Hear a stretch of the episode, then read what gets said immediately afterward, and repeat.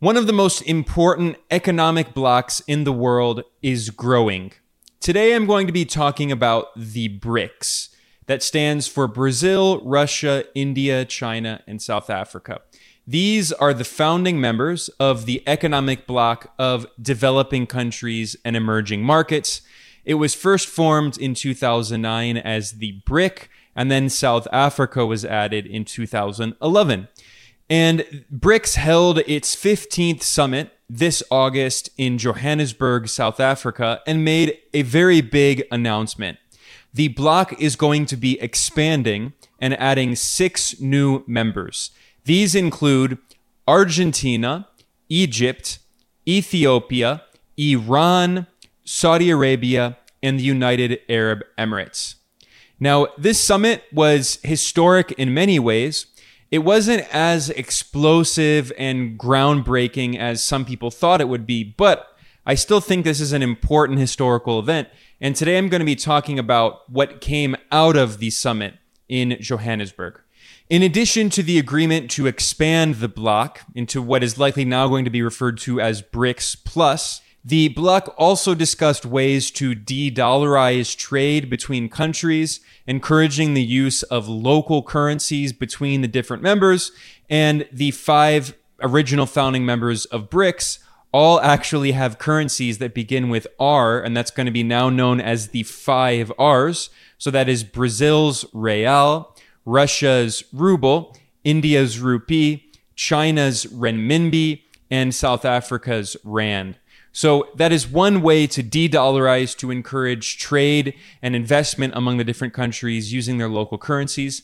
Furthermore, the BRICS Bank, the New Development Bank, has pledged to de-dollarize gradually over time and is increasing its use of local currencies in financing through giving out loans for development projects using different currencies that are not the dollar. The New Development Bank, or N D B, is currently led by Brazil's former president, Dilma Rousseff, of the same leftist Workers' Party of Brazil's current president, Lula da Silva. And she has said that in the short term, the N D B is going to give out thirty percent of its financing in local currencies of the members of BRICS. And of course, BRICS is going to keep expanding in the future. forty-two countries have expressed interest in joining BRICS, according to South Africa's government. twenty-two countries have formally applied, and it's very likely that these six countries that have been added are just going to be the first of several waves of new members. Now, today I'm going to talk about the implications of the expansion of BRICS, and I also want to review the speeches given by the different leaders of BRICS at the summit. I read through all of the speeches given by the main BRICS leaders and some of the speeches given by other leaders who attended the summit. And I'm going to go through the main points and talk about why I think this is such an important economic and geopolitical development.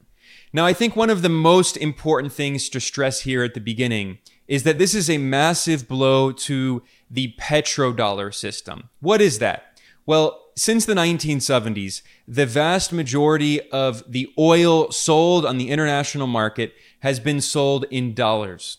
Since the nineteen seventies, Saudi Arabia made an agreement with the United States that it would list its oil on the global market in dollars. And then with all of the dollars that Saudi Arabia received from selling that oil, those petrodollars were recycled back into the U S banking system, deposited in U S commercial banks. And furthermore, the excess dollars were stored in the Saudi central bank in their exchange, their foreign exchange reserves, in the form of U S treasury bonds. Because central banks, usually they don't just hold cash, because over time, with inflation, cash loses its value. So instead, they invest that cash in a liquid asset like a treasury bond from the U S Treasury. And these treasury securities pay out interest over time, so they don't decrease in value. And Saudi Arabia and also the United Arab Emirates and other major oil and gas producers in the Persian Gulf region, they were using that the dollars they received to essentially pay for the U S government to finance its spending, because they're investing in U S debt in the form of U S government bonds which are treasury securities. So this has been one of the ways that the United States has been able to finance the massive trade deficit it has with the rest of the world. The U S for decades has constantly imported much more than it has exported, maintaining a massive current account deficit. And most countries on earth, if they were to maintain such a significant current account deficit, it would depreciate their currency against the value of the currency they use to pay for imports. But because the U S dollar is the global reserve currency and has been since the end of World War Two, what that means is that the U S dollar does not depreciate in value, despite the fact that the U S constantly imports more and more, because the U S dollar is used to pay for those imports, and because so many other countries around the world want to hold on to dollars in form, in the form of dollar-denominated assets in the central bank foreign exchange reserves they hold, but also because many other countries around the world, if they don't produce oil or gas, they need to get access to dollars in order to pay for the import of oil and gas. That maintains an artificial demand all around the world for countries to get access to dollars, which helps strengthen the dollar, and therefore it helps strengthen U S economic hegemony and geopolitical influence. Now, that system has been gradually changing in the past few years. We've seen some reports that Saudi Arabia is considering pricing its oil in other currencies. The U A E has actually already sold liquefied natural gas to China, not using the dollar, but rather using China's currency, the renminbi, and by the way, doing that through a French company, Total Energie. So what we're seeing is a gradual move toward alternatives to the petrodollar, discussions of the petro yuan. Also, Russia is one of the world's largest oil producers, and Russia has been requiring countries to buy its oil or gas in its own currency, the ruble. So now there's discussion of the petro ruble. So this is where BRICS comes in. This could be very important because now that Saudi Arabia and the U A E are joining BRICS as of the first of January of two thousand twenty-four, the beginning of next year, this is likely going to be a further incentive for these major oil and gas producers to sell their oil and gas in other currencies, including the Chinese renminbi, also known as the yuan, which is the unit of account of the renminbi. So they're going to start listing oil and gas in Chinese yuan potentially, or even Russian rubles or other currencies. So this is going to be a massive blow to the petrodollar system that the United States has largely used to maintain significant economic influence around the world since the nineteen seventies. If you look at the list of countries that are the top oil producers in the world, we can now see that BRICS plus members represent more than forty percent of oil production on Earth. This data comes directly from the U S Energy Information Administration, so you cannot accuse this data of being biased against the U S. It's from the U S itself. It shows that Saudi Arabia, as of two thousand twenty-two, was the world's second largest oil producer, representing twelve percent of global production. Russia was the third largest oil producer, representing eleven percent of global production. China came in as the fifth largest producer at five percent of global production. The U A E is the seventh largest producer at four percent of global production. Brazil is the eighth largest producer at four percent of production. Iran is the ninth largest producer at four percent production. So if you combine those countries together, we're talking about around forty percent of global oil production represented by the BRICS plus countries. If you look at gas production, it's a very similar story. The BRICS plus countries now represent roughly one third of global gas production. As of two thousand twenty-one data, Russia was the world's second biggest gas producer at seventeen percent of global production. Iran was the third biggest gas producer at six percent of global production. China was in fourth place at five percent of global production. Saudi Arabia was in eighth place at three percent of global production. And another country that in the future will likely become a member of the BRICS plus bloc, Algeria, is the tenth biggest producer at two point five percent. So what we're seeing is that BRICS Plus is becoming a global commodities powerhouse with significant influence in the global oil and gas market, Furthermore, when you throw in things like iron ore, which is very important for industrial production, and especially as the world moves toward renewable energy, Brazil is one of the world's top producers of iron ore. Similarly, other countries that are have expressed interest in joining BRICS, like Bolivia and Argentina, which has been officially invited to join, are significant producers of lithium, which is needed for energy, for renewable energy because of batteries. Especially, you know, lithium is used for lithium batteries that are used in electric vehicles, in cameras, in phones, and computers. And Bolivia has also applied to join the BRICS and will likely be added to the BRICS in the future. So what we're seeing is that the BRICS Plus represents a massive economic powerhouse, especially in terms of commodities. Now, one of the ways to see how important BRICS is, is to look at the share of the global economy represented by its members. Because what we now see is that the five original members of BRICS actually represent a larger share of the global economy than even the G seven, the group of seven countries representing the imperialist countries that are the colonizers that colonized much of the world. The BRICS countries, even before the expansion, represented thirty-two percent of global G D P. That is the size of the global economy when you measure it at purchasing power parity, P P P, which is the best way to measure G D P. That is larger than the G seven countries, consisting of the U S, the U K, Canada, France, Germany, Italy, and Japan. So the Western powers plus Japan. Together, the G seven countries now actually represent slightly under thirty percent of global G D P measured at P P P. And when you take into account the expansion of BRICS into BRICS Plus, we're now talking about thirty-seven percent of global G D P. So this is a massive block in the global economy. Furthermore, we're talking about more than forty percent of the global population. Now, I should stress at the beginning here that while the expansion of BRICS is very important, there is one country that probably is not going to be part of BRICS. The other five countries that were invited are very likely going to be part of BRICS, but Argentina is likely not going to be able to. Why do I say that? Well, first of all, even before it was announced that Argentina was invited, The, the government actually said that it was not going to become a member of BRICS. Argentina has been dealing with a lot of economic problems, largely due to the unpayable odious debt that it owes to the International Monetary Fund, the I M F, which is controlled by the U S, and also to vulture funds on Wall Street like BlackRock. I actually have a separate video about the economic crisis in Argentina. I will link to that in the description below. But the unpayable, odious debt that, that Argentina owes in U S dollars has caused an economic crisis and high rates of inflation, over one hundred percent. And that has meant that the current government, which has been trying to join BRICS, it's likely going to lose the presidential elections that are coming up in October this year. And there are two other main candidates. The current government is a centrist government of the Peronistas, the Peronists.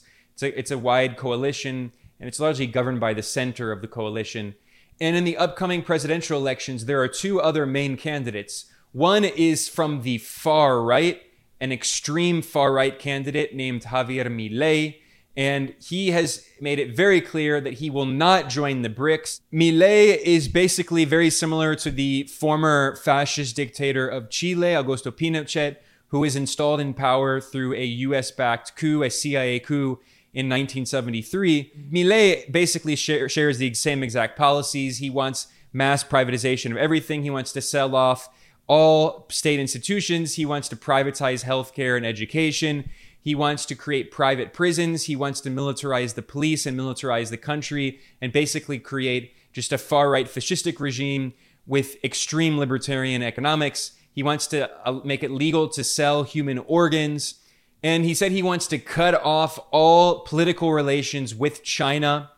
And when he was asked about BRICS, Milei said very clearly, quote, "Our geopolitical alignment is with the U S and Israel. We are not going to align with communists." In a separate interview, he said that China is uncivilized and barbaric, And he said that he wants Argentina to only be allied with the so-called civilized West. He's a white supremacist, he's a racist, and he's basically a fascist. I mean, he's he combines ultra-libertarian neoliberal economics with fascism. And if he wins, he's going to cut political relations with China, and he's not going to join BRICS.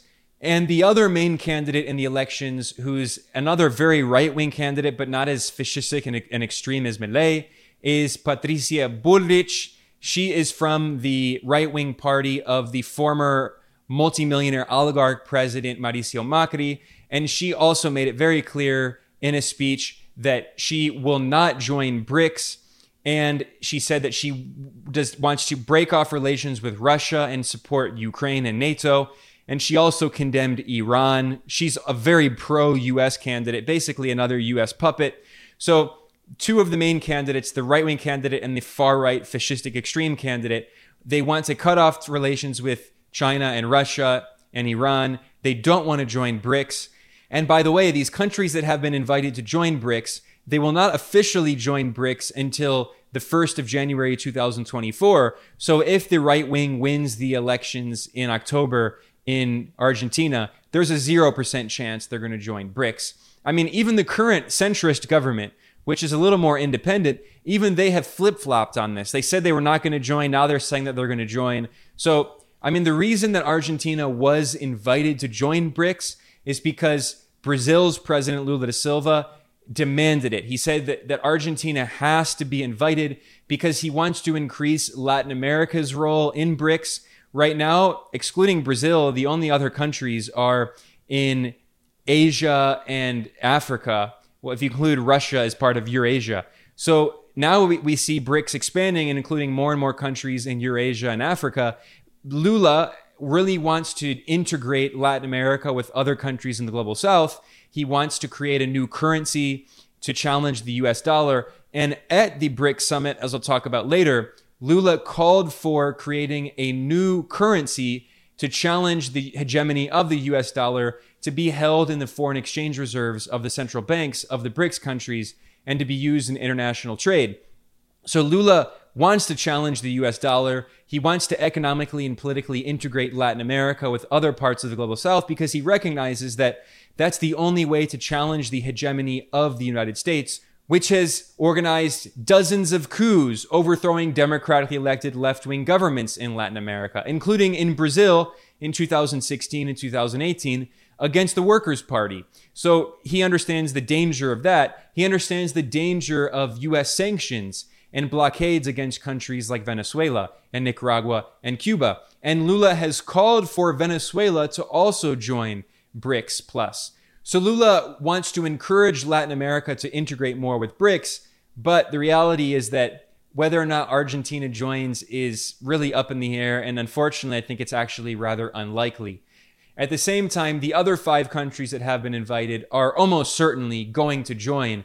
So I think we're going to be seeing really ten countries in BRICS Plus in the short term, and in the medium to long term, we're going to see continued expansion of BRICS. Now, on a similar note, I'm not in any way trying to be pessimistic here. I just want to provide a very realistic analysis of the outcome of the BRICS summit. There were some people who thought this would be a major bombshell event and that the BRICS countries would announce that they were creating a new currency to challenge the hegemony of the U S dollar. In his speech, which I'll be looking at later, Lula openly called for that, but it's still very much in the planning process. It's going to be a complex process over years. And in the short term, the BRICS countries are going to be encouraging the use of local currencies for international trade and investment.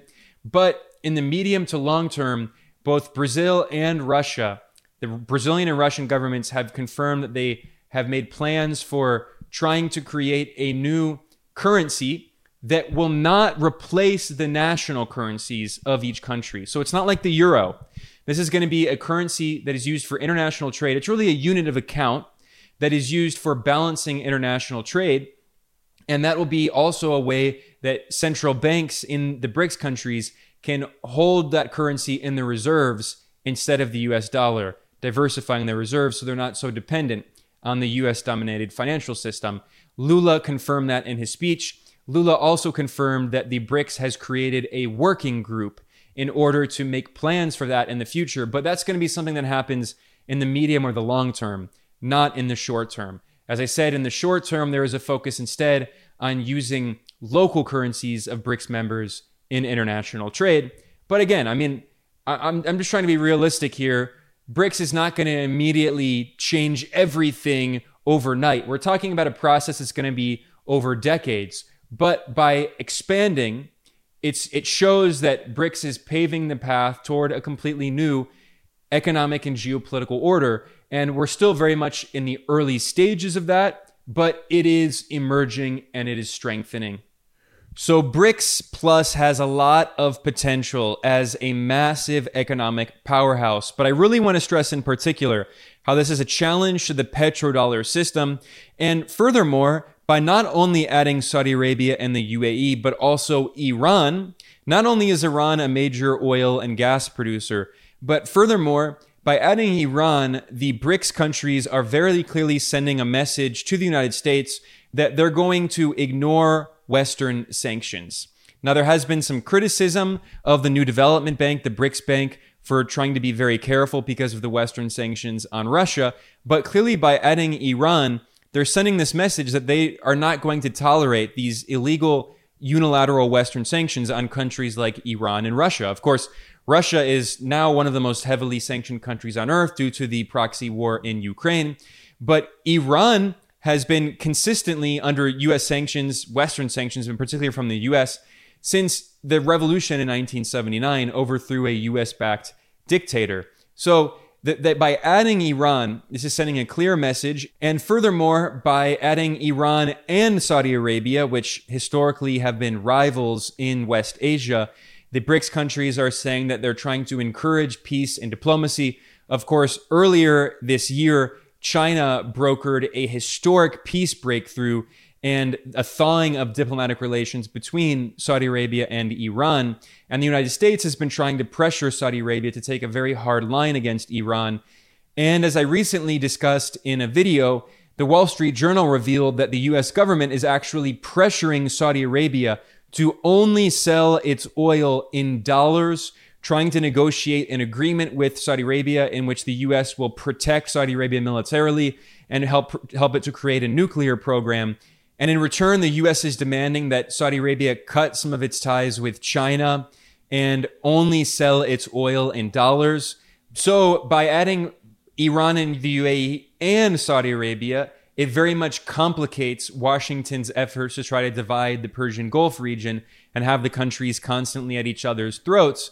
And furthermore, I should stress that this is a rep- representation of the fact that China has been a more important economic partner for these countries for years now.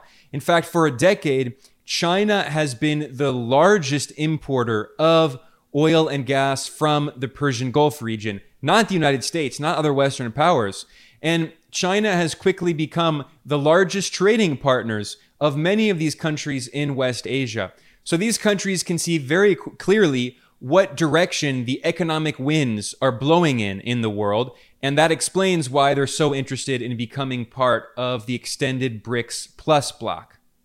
And by the way, when we're talking about the economic importance of the BRICS and global South countries like China, I think it's also important to look at other metrics and not just G D P, because G D P is very overrated. It's not a very useful metric. It just shows the size of all of the goods and services produced in an economy in a given year, but it doesn't look at the kinds of goods and services. I mean, so for instance, in the United States, which is a very financialized economy, you know what also is included in G D P? Every time a bank charges overdraft fees, every time people just move money around in investments on Wall Street. They're not actually engaged in productive investment. They're engaged in financial speculation, but that is considered G D P growth. So in reality, you can have your population have lower and lower quality jobs, but with more financialization of the economy, and you can have G D P growth. Technically, the economy is growing, but where is the economy growing?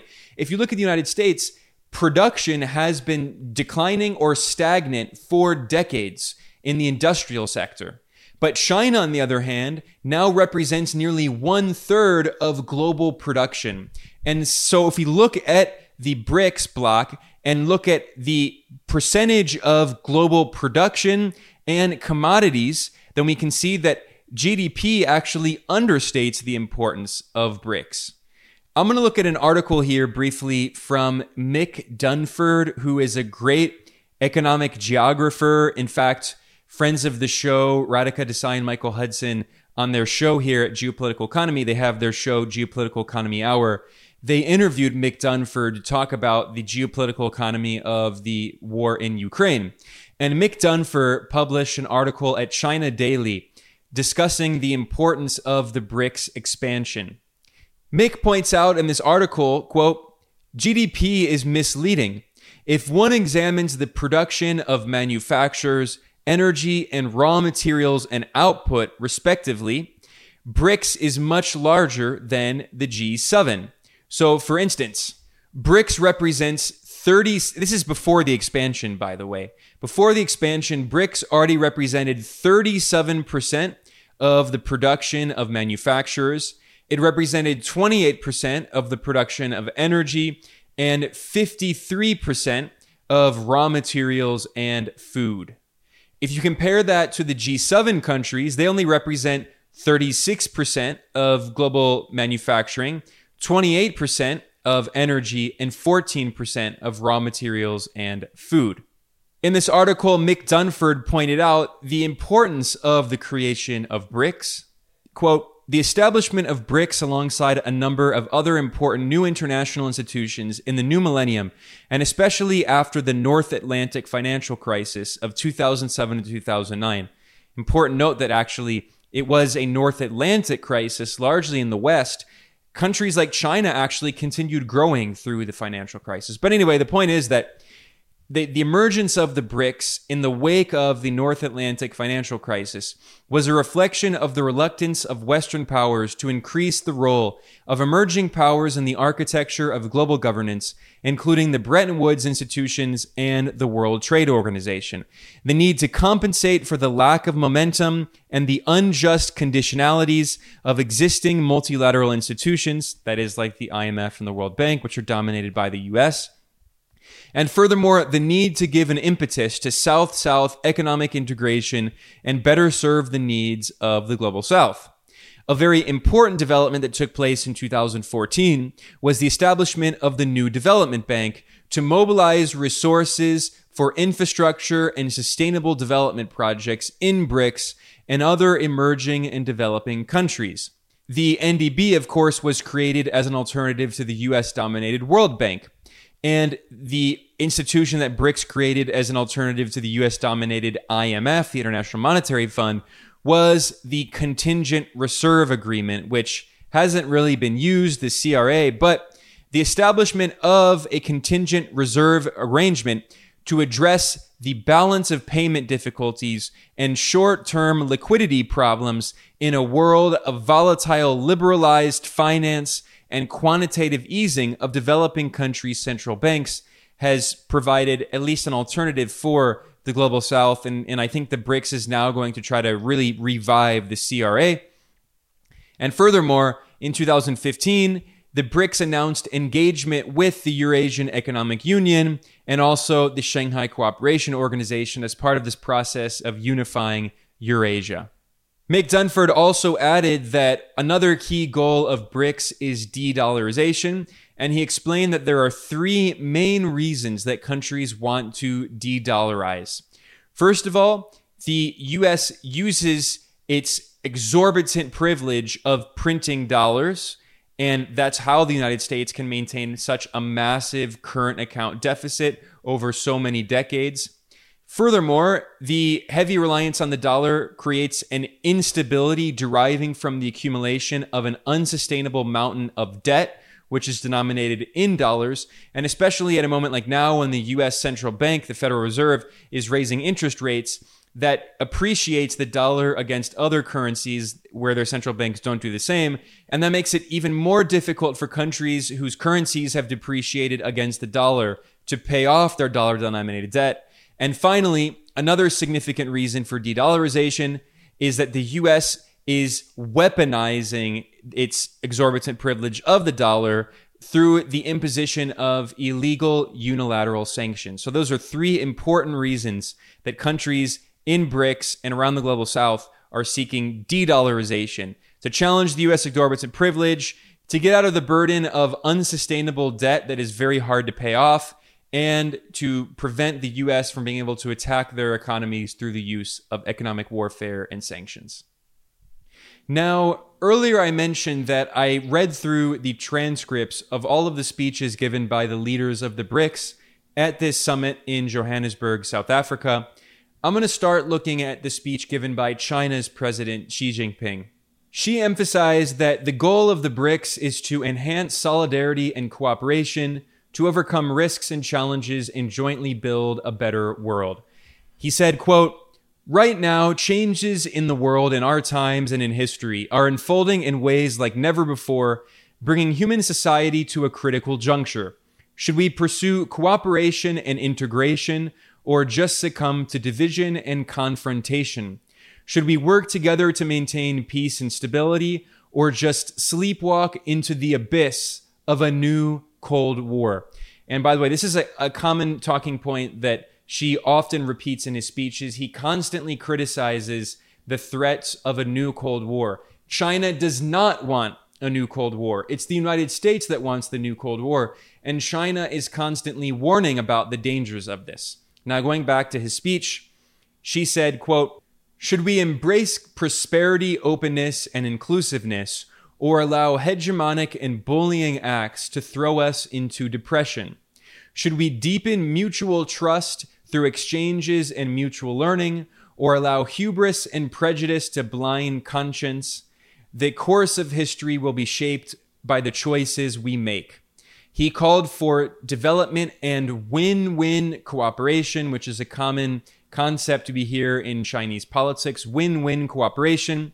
He said, "What people in various countries long for is definitely not a new Cold War or a small exclusive bloc." So once again, we see Beijing condemning Washington's attempt to start a new Cold War. And he also once again calls for common prosperity, which is another concept along with win-win cooperation that China constantly promotes. Now, I think probably the most scathing section in this speech is the following. President Xi says, "We need to promote development and prosperity for all. Many emerging markets and developing countries have come to what they are today after shaking off the yoke of colonialism. We succeeded in gaining independence and have been exploring development paths suited to our national conditions. Everything we do is to deliver better lives to our people. However, but some country," he says, and clearly when se- when she says some country, he's referring to the United States. So she says, "But some country is obsessed with maintaining its hegemony and has gone out of its way to cripple the emerging markets and developing countries. Whoever is developing fast becomes its target of containment. Whoever is catching up becomes its target of obstruction."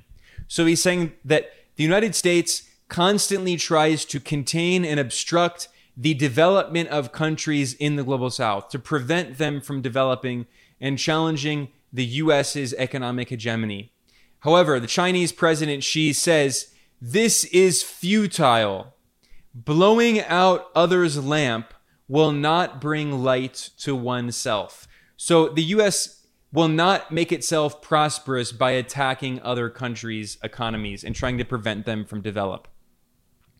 Now, in his speech, Xi also calls for universal security. And once again, he condemns this new Cold War mentality. And he, in particular, he condemns the U S's strategy to portray the conflict in the world as one between so-called democracy versus authoritarianism. She warns this will lead to a clash of civilizations, which is not what he wants. Instead, he wants to deepen solidarity and cooperation with other emerging markets and developing countries. He wants to promote global multipolarity. That's a very important term. It's going to come back. So the BRICS wants to promote global multipolarity and greater democracy, international relations, and help make the international order more just and equitable. And she pointed out that more than fifty countries participated in the BRICS summit in South Africa. And finally, he repeated that China does not want to engage in ma- major power competition. That's the word that the U S constantly uses to refer to its new Cold War with China and Russia. Beijing has said very clearly, they do not want major power competition. They do not want a new Cold War. Now, I, after looking at Xi's speech, I want to look at Putin's speech here. Russian President Putin stressed that BRICS has been following a forward-looking strategic course which meets the aspirations of a significant portion of the international community, the global majority. This is an important concept that Russia has been promoting, emphasizing that they are part of the global majority. Only thirteen percent of the world population lives in the so-called West.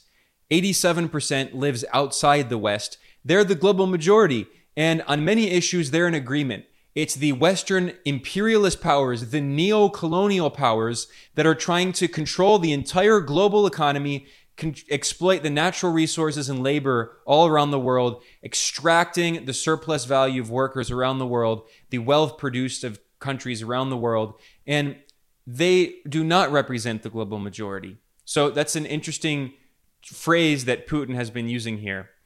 He also stressed that in BRICS, quote, we are all united in our commitment to shaping a multipolar world order. So that's also a word that Xi used and other leaders use. So this is a very popular word at BRICS. We're in a multipolar world. And that's a world with genuine justice based on the international law, so not the Western so-called rules-based international order in which the U S makes the rules and orders everyone around. So based on international law, in keeping with the key principles set forth in the U N Charter, so with its base in the United Nations, including sovereignty and respecting the right of every nation to follow its own development model. So countries are allowed to have socialist development models like China, like Cuba, like Venezuela and Nicaragua and Bolivia and the D P R K and Laos and Vietnam. The U S should stop imposing sanctions on them and attacking them. That's what he's saying here. Despite the fact that the Russian government is no longer socialist, it respects the fact that other countries have their own development models. Putin also says, quote, we oppose hegemonies of any kind and the exceptional status that some countries expi- aspire to. So that's calling out the United States, which claims to be the exceptional best country ever in human history. It's a very common thing to hear in the U S, which is just like a pathological thing you hear from politicians of all stripes.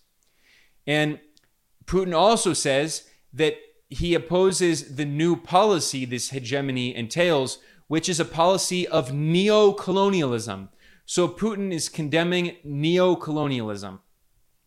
Now, some people, the Western powers, would say this is hypocritical because of the war in Ukraine, but Putin points out, quote, it was the attempts by some countries to preserve their global hegemony that paved way to the deep crisis in Ukraine.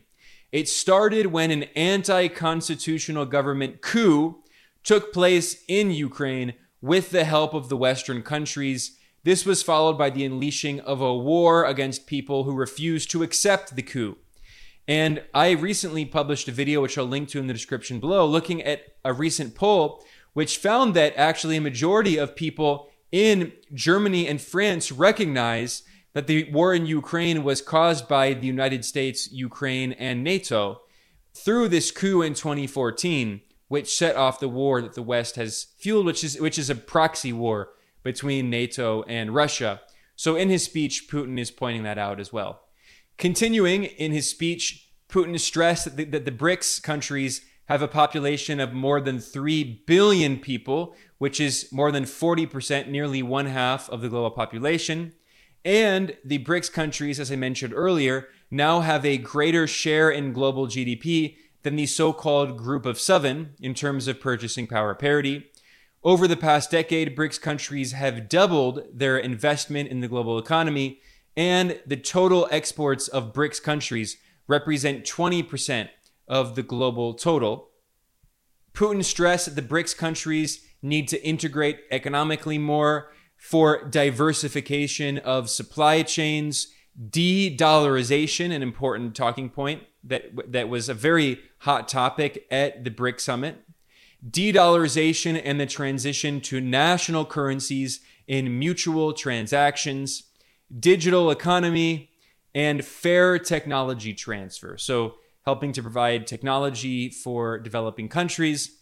He also called for the creation of new sustainable and safe transport routes, including the accelerated development of transcontinental routes such as the North-South Corridor, which is a reference to the I N S T C, the International North-South Transport Corridor, which is going to economically integrate India going through Iran and up through the Caspian Sea into Russia.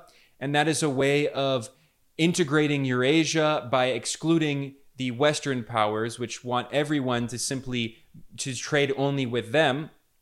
And Putin said that the BRICS should establish a permanent transport commission to better physically integrate these countries, which of course will facilitate economic integration. So Putin's speech really emphasized the economic potential of BRICS. In his speech, Brazil's President Lula emphasized how BRICS can play a very important role, giving a voice to the global South on the international stage. I translated some of the main points from the Spanish version. Lula stressed that the BRICS participation in the global economy is growing. It is now larger than the G seven, representing thirty-two percent of global G D P. He also emphasized that developing countries are growing economically much faster than the rich capitalist countries in the West. Lula said, "This shows that the dynamism of the economy is in the global South, and BRICS is its moving force." He said Brazil wants to integrate more with other countries in the global South in order to create high-quality jobs, combat poverty, and increase the incomes of Brazilian families. He said he wants to modernize our infrastructure with more investments in roads, in ports, and in airports, and in energy infrastructure, including renewable energy. And then here, in what I think is one of the most important parts of his speech, Lula said that he has defended the idea of adopting a unit of account. Now, it's interesting. He didn't say currency, which would be moneda.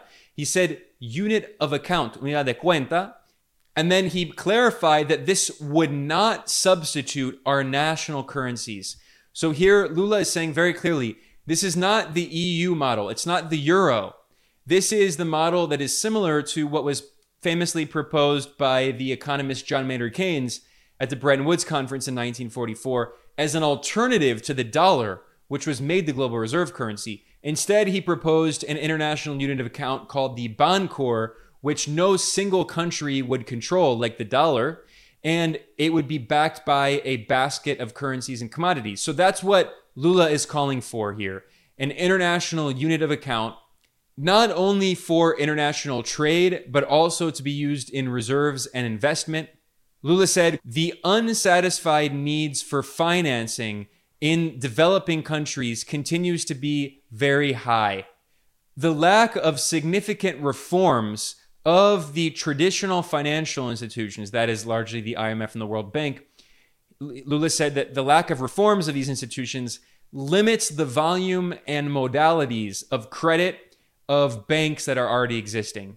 So that's why the, the New Development Bank of the, the BRICS Bank was created. Lula called for strengthening the New Development Bank, and he said, by diversifying sources of pay in local currencies, expanding the network of partners, and growing its members, the N D B constitutes a strategic platform to promote development between emerging countries. He also called for the N D B to collaborate with the African Development Bank and other development banks in other parts of the global South. Lula said that this is a multilateral plan and that BRICS can be a force to create more fair, equitable trade in the world. And also in this speech at the BRICS summit, Lula talked about the importance of transition away from fossil fuels and new green technology. But he was very clear in his speech. I'm quoting from his speech directly. We cannot accept a green neocolonialism that imposes trade barriers and discriminatory measures under the pretext of protecting the environment. So Lula made it clear that yes, climate change is a real threat. We need to have transition toward green technology, but he condemned green neocolonialism, once again repeating that term that Putin also used in his speech at the BRICS summit. So Lula is really coming out here and saying that the Western powers are engaged in a form of neocolonialism, and we cannot allow that.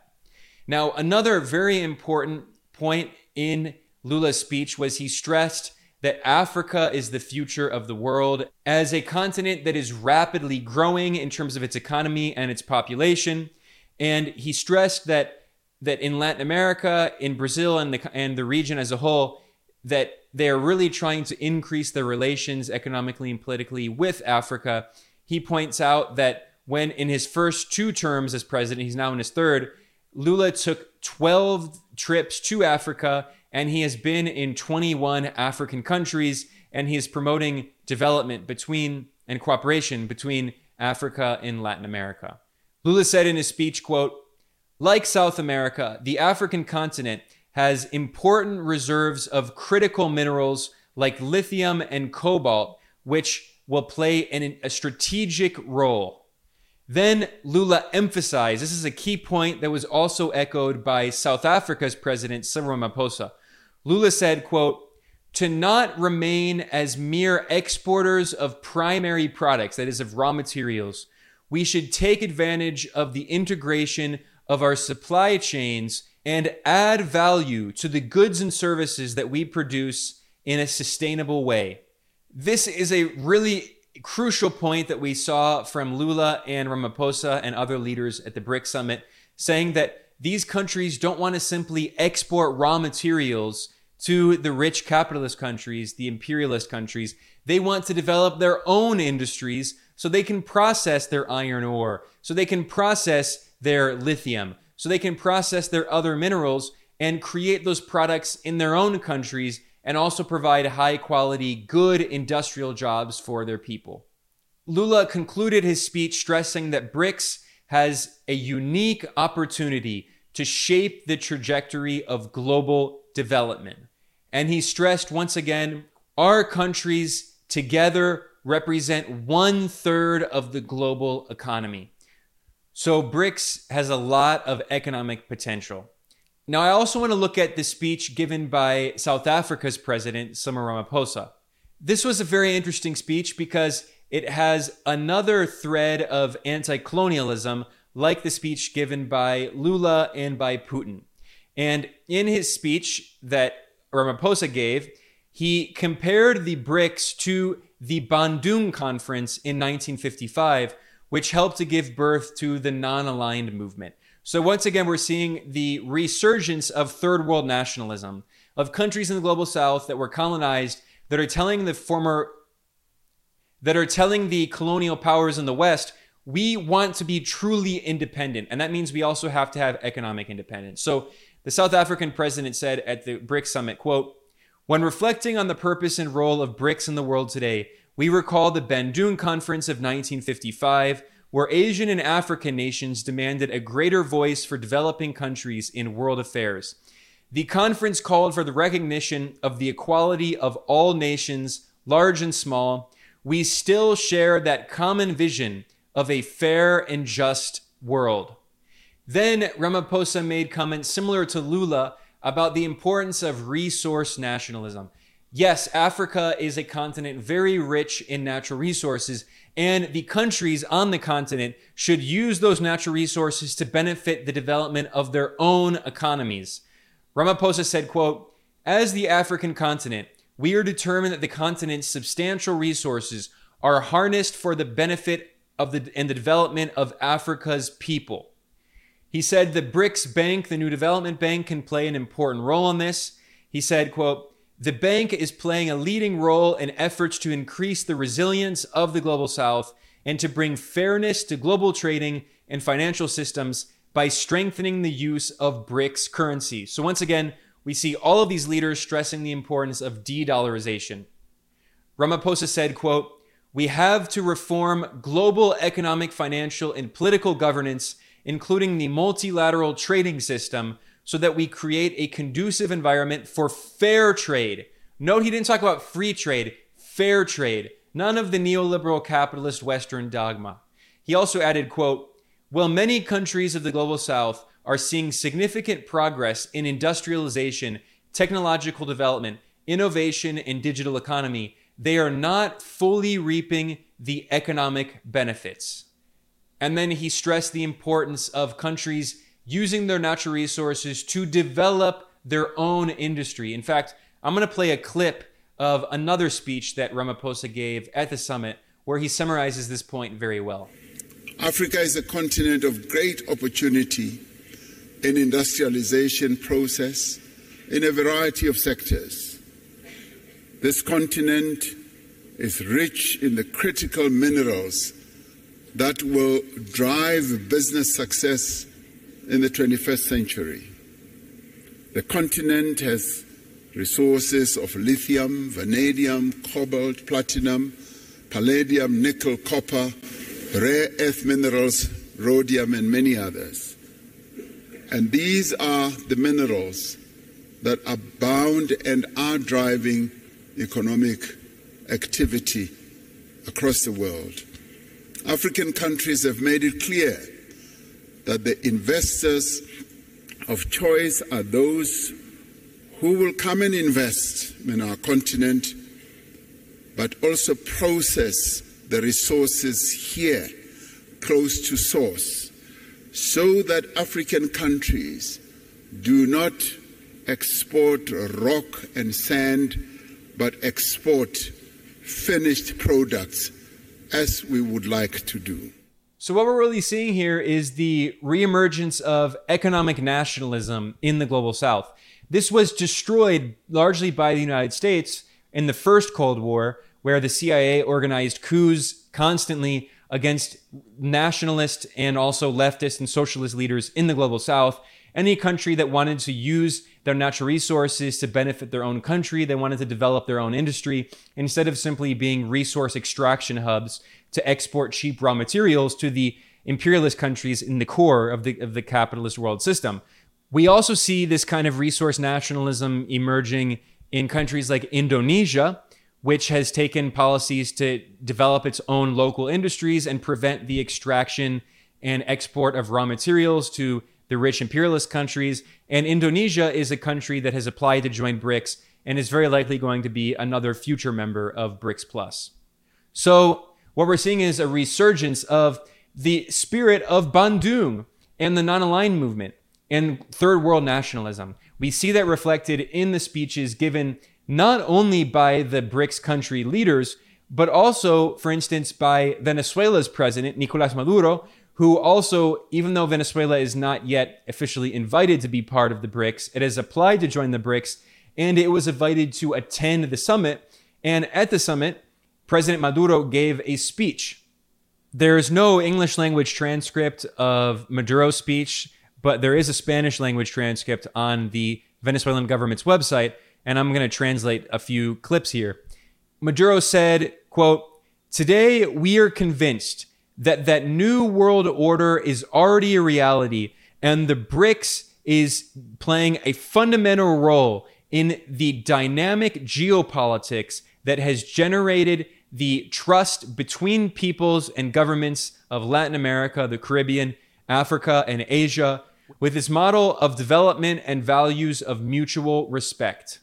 Maduro stressed that BRICS is helping to create, quote, "a new global system that is truly free, inclusive, fair, and in solidarity, where the principles of international law are restored, threatened by the old imperial hegemonic system." So he's saying that BRICS is helping to create this new world order that is multipolar and is replacing the imperialist system dominated by the United States and the colonial powers in the West. Another country that is not yet part of BRICS but was invited to participate was Cuba. And Cuba's president, Miguel Díaz-Canel, also spoke and stressed the importance of BRICS in helping to give birth to this new multipolar order. Díaz-Canel also had a one-on-one meeting at the BRICS summit with China's president, Xi Jinping, and the Chinese state media published a note, a diplomatic note that said very clearly, quote, Chinese President Xi Jinping said that China will continue to firmly support Cuba in defending national sovereignty and opposing external interference and blockade. So this is a clear example of China condemning the illegal U S blockade on Cuba, which is over sixty years old, which has devastated the country's economy. And we see once again that China is standing up to U S hegemony and bullying and the unipolar order that the United States has tried to impose on the world. So those are the main points I wanted to discuss today in this analysis of the BRICS summit, the fifteenth BRICS summit in Johannesburg, South Africa. It was historic in a lot of ways. We see BRICS expanding into BRICS Plus, and we see discussions of de-dollarization, plans for using local currencies, uh, discussions of making plans for in the future, creating a new unit of account, a currency to challenge the hegemony of the U S dollar, although that's not going to happen in the short term. So, I mean, we shouldn't overstate the extreme significance. There are people who say that this is the end of U S hegemony. This is the end of the dollar's hegemony. We're seeing a gradual process. Like I said earlier, I think what we're seeing here is steps toward the creation of this new global geopolitical and economic order. And it's not fully fleshed out yet. It's still being developed. But we are firmly in a multipolar world. The unipolar system that the United States and the Western imperial powers have tried to, to revive and to impose on the world is not going to come back. And the fact that BRICS is expanding, the fact that there are so many countries, forty-two countries around the world that have expressed interest in joining, according to South Africa, twenty-two that have formally applied, shows that, that the global majority, as Russia has termed it, the, the global South, which represents the global majority, the eighty-seven percent of the global population outside of the West, is not supportive of the Western hegemonic order that Washington and Brussels are trying to save. There are contradictions in the BRICS. There are conflicts, for instance, between China and India, as I've discussed. And there are, as I dis- discussed, conflicts with Argentina, which is probably not going to become part of BRICS, honestly. We'll see what happens in the October elections, but the far-right presidential candidate, Javier Milei, and the right-wing candidate, Patricia Bullrich, uh, both of them have said that they will not join BRICS, and they want to cut their ties with China and Russia. So there are internal contradictions, there are complications, but overall, BRICS continues to grow, it continues to gain political and economic influence, and the Western hegemonic control over the world is declining. That's what's important because it provides more space for countries to pursue alternative paths of economic development that are actually in the interests of working people and not only in the interests of billionaire capitalist oligarchs, which is what the neoliberal financialized capitalist economies in the West, that's what their goals are. Their, their goal fundamentally is to serve the interests of a small handful of capitalist oligarchs that control the political systems that buy off politicians. So with that said, there's so much more I could say, but this has already been long enough. Please subscribe on whatever platform you're watching or listening on. All of these videos are also available in podcast form. If you're watching on YouTube, please subscribe and like the video. It helps to support our material in the algorithm. It helps to promote it. And if you're also on a podcasting platform, please subscribe. And if you want to support the work that we do here, please, you can donate. We rely entirely on small donations. Please consider going to geopoliticaleconomy.com slash support. There are several ways you can support us. The best way is you can go to patreon.com slash geopoliticaleconomy. And we do not have any institutional support. We do not have any big donors. We rely entirely on small donations from listeners and viewers like you. I want to thank everyone for joining me for in this very long episode today. I will be back very soon with more original reporting and analysis of geopolitics and economics. Thanks a lot.